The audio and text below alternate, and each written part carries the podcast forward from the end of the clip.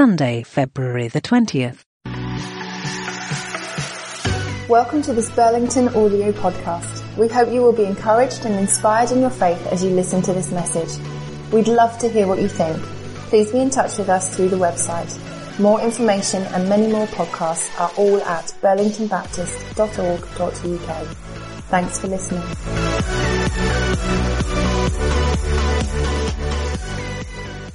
Good morning, everybody.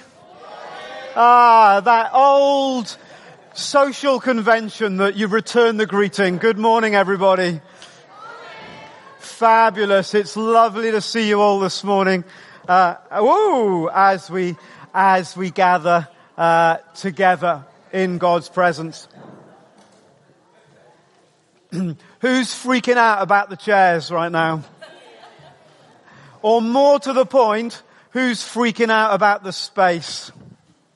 Well, I'm going to try and explain, hi, I'm going to try and explain uh, a little bit about the way this morning is going to go. We're, we're in the middle of our series, Feasting February.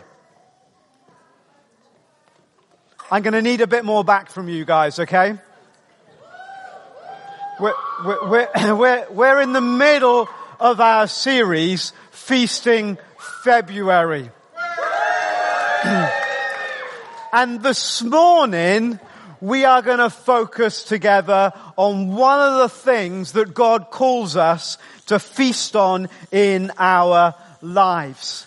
And before we get into that, just a word about the building. You can see that we're not finished, that we're a work in progress. And in that sense, the building is a metaphor for our lives because you'll be glad to know that I'm not finished yet. God hasn't finished fixing me up. And I have to tell you, I'm delighted to know that God hasn't finished with you guys either. That we are all a work in progress. And just like when we expand ourselves and God changes something in us, we, we need to learn to adapt and to live in a new way. Just like you would if you were building an extension in your house, you would start putting furniture in different places. Let's try the room like this. Let's have a go at putting the Christmas tree there. What if we put the telly in that corner? What if we put my comfy chair so I can see out the window because I haven't been able to do that before? You would experiment with it. And today is part of our experimenting as to how we can best use uh, the space.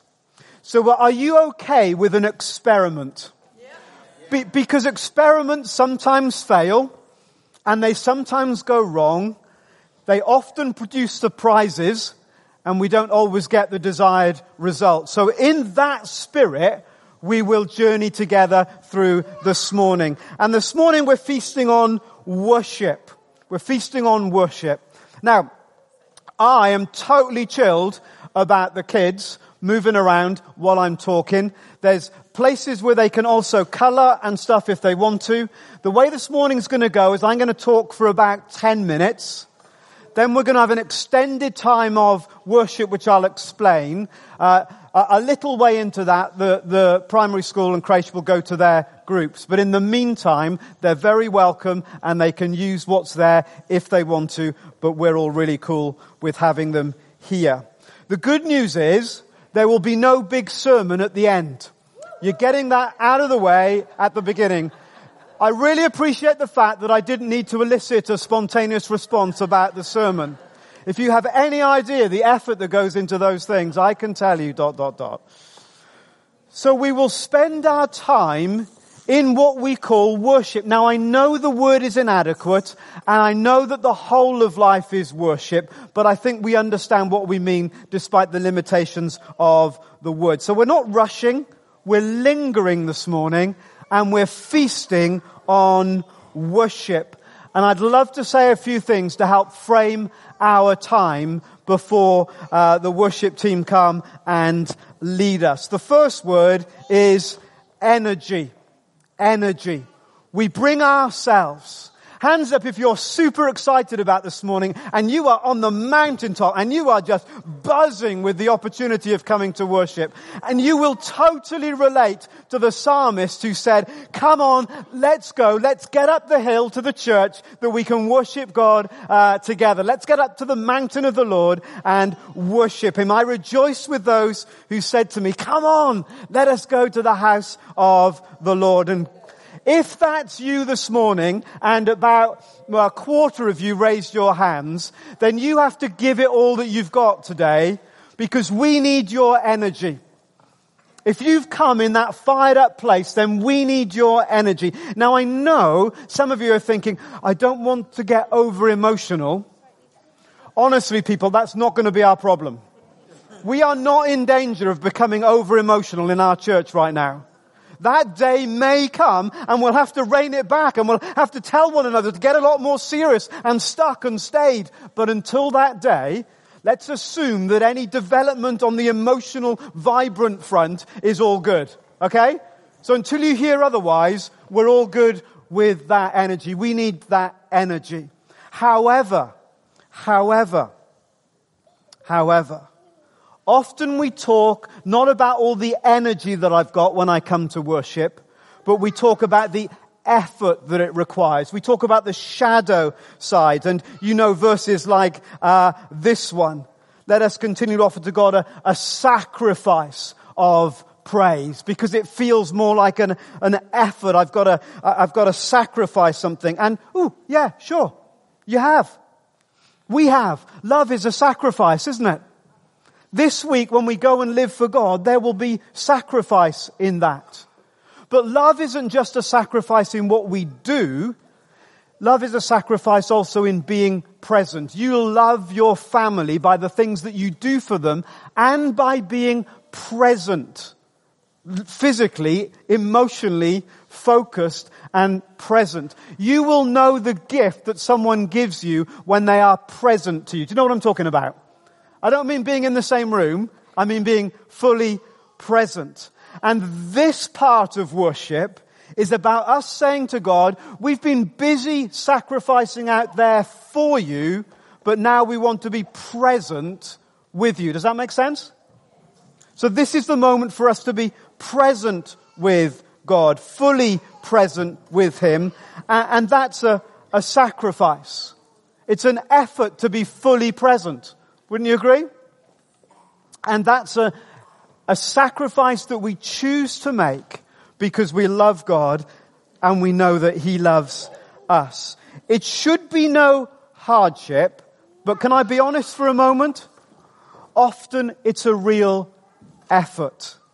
Especially if today, and you'll already be feeling anxious because of the way this morning's gone, especially today if you have no energy, if you're barely getting through, if getting up this morning was a real effort, if coming here really was the last thing that you wanted to do, but there was someone dragged you or there was a sense of ought about it, maybe physically, emotionally, even spiritually, you feel like you've got no energy to bring.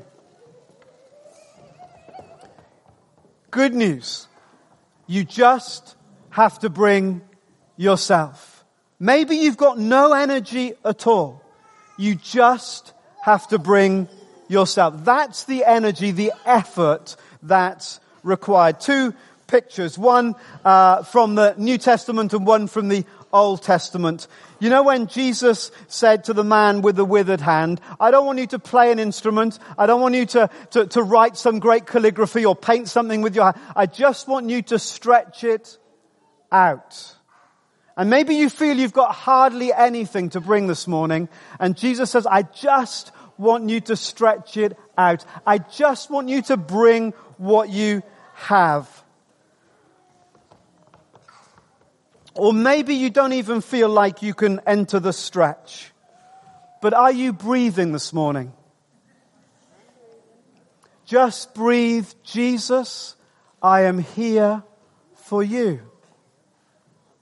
Jesus, uh, maybe that's all you can do this morning. It's all, it's, it's, it takes all your energy just to breathe in and out this morning. And you can say, Jesus, I am here for you. Another uh, picture, the stretched out hand, another picture way back in the Old Testament when often in our lives, and maybe this is just me and you don't relate to it, but maybe you feel like I've wandered far from God. I've got myself in a pickle and God seems miles away and I know that I'm the one that's moved. You with me? And you think, God seems so far away, I do not know whether I have the energy to make it back. Ever felt like that? I, oh, the, God's all the way. I've come all the way here and I've got to, I've got to somehow claw, make all my way back. The Bible says that however far we've gone, that God himself is right there. If I go up to the heavens, you are there. If I make my bed in the depths, if I've gone to the deepest, darkest place, God is right there. So all you need to do this morning, if you have no energy at all today, is just to turn around. There is no long, hard journey back. God is already present where you have got to. You're a superstar. God is already there. So you might feel you've got nothing to bring. Just breathe in, Jesus, I'm here for you. You can just turn around wherever you are. And do you know what? And I am coming to an end quite quickly. Do you know what? That could be the end of the story. There would be nothing wrong of God simply to say, you need to worship me. And that could be it. There could be no sense of anything at all.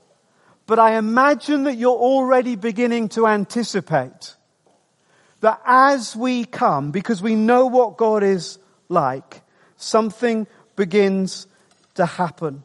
Whatever level of energy we have, that mountaintop or valley as we come, energy can give way to expectation. God will meet us with love and grace. Come near to God and He, He, He what? He might, will He? Maybe? He, He, you sure? He, He, he, he will. He, he, he will. Thanks, Simone. We're together. If no one else is in the room, we're together. He, he will. He, he, he, that's a promise. God is not fickle with his promises, is he? He will come near to us. So stretch out your hand, turn around where you are, just breathe in, Jesus, I'm here for you, or raise a massive hallelujah because you're on the mountain, and he will come near to you. We can be expectant of that. And so hear the invitation. Let us approach God's throne with, with what? With, with confidence, with boldness, with expectation this morning because we know that we will find the grace and the mercy that we need. And the final word, encounter. Encounter. We will encounter His presence. The old King James Version says it the best that God inhabits, He dwells in the praises of His people. Uh, and uh, the, the, more modern translations talk about God being enthroned. He puts his throne in the, in the heart of his, his people. We can be absolutely confident that as we worship him, his presence is a gift to us. And Jesus, uh, at his baptism, when he committed his life to his Father, it says afresh, it says that the Father came down through the Holy Spirit and touched him. Jesus felt God's presence. And what else happened at the baptism? That's not a rhetorical question. What happened? God spoke. Two things happen as we draw near to God and He draws near to us. We feel His presence and we hear His voice. Where do you need to know, to feel, to receive the touch of His presence? And where do you need to hear His voice? It says that while they were worshipping the Lord and fasting, the Holy Spirit said, set apart for me Barnabas and Saul. In their time of worship, they received a revelation for the next season of their lives. How many of us would love a revelation about some aspect of our lives from God? It's in the place of worship that we hear God speak and we receive that revelation. So here we are then, energy, expectancy, encounter. Will you bring today what you have? Will you bring today what you have? This is our time. We're going to spend the next half an hour or so in worship and it's our time. Come to it however you wish. We've created space here, a physical space, and, I'm, and for some of you, leaving your seat and coming to this space is the way of you saying, Jesus, I'm here for you. It's your way of saying, I, I, can't, I can't use this hand. It's all broken and knackered up, but I can stretch it out because that's what Jesus says. It's your way of saying, God, today I'm, I've been turning back, but I'm turning around and I'm facing you. So come use this space that says, Jesus, I'm here for you. Maybe you've wanted to wave a flag Flags are waved in honor of the king. Today is the day for you to wave that flag. Sometimes you felt like kneeling and our pews have been too narrow to kneel. We didn't, we didn't get the Anglican depth right in our pews, did we? No, no room to kneel in our pews without being stuck there for the rest of eternity. But, but now there's plenty of space to kneel or to sit or to lie in His presence. Maybe you want to express yourself in a different way. You can write something. There are pens and paper. You can draw something. Angela's going to be uh, drawing, and she invites you. If you have a picture, go join Angela and talk with her about what you're seeing as she creates something with us and for us. As we feast together on worship and find ourselves at the banqueting table of the King of Kings. Can you, you hear the invitation in these words? Let him lead me to the banqueting hall and let his banner over me be love. Jesus invites us to be led by him into his presence. This is our time. You can of course stay where you are seated or move around a bit. Use the space however you want to. Uh, but let's, let's create that sense that we're in it together. So let's make sure we're using this space as well. Otherwise they'll feel lost and alone. And what they need is our encouragement because what we need is their encouragement. You with me? So let's do this together. I'm going to pray about 10 minutes in, there'll be an opportunity for the primary age children to go uh, to their groups. They'll be thinking and looking uh, at worship as well. Father, thank you for your presence that is always with us, even if today we find ourselves in the depths. Thank you for the invitation of your word to come, draw near, and you will draw near to us. Thank you that worship is an invitation from your heart for us to touch your heart. Help me, help us to be fully present in this moment, to know your touch and to hear your voice. In Jesus' name, Amen.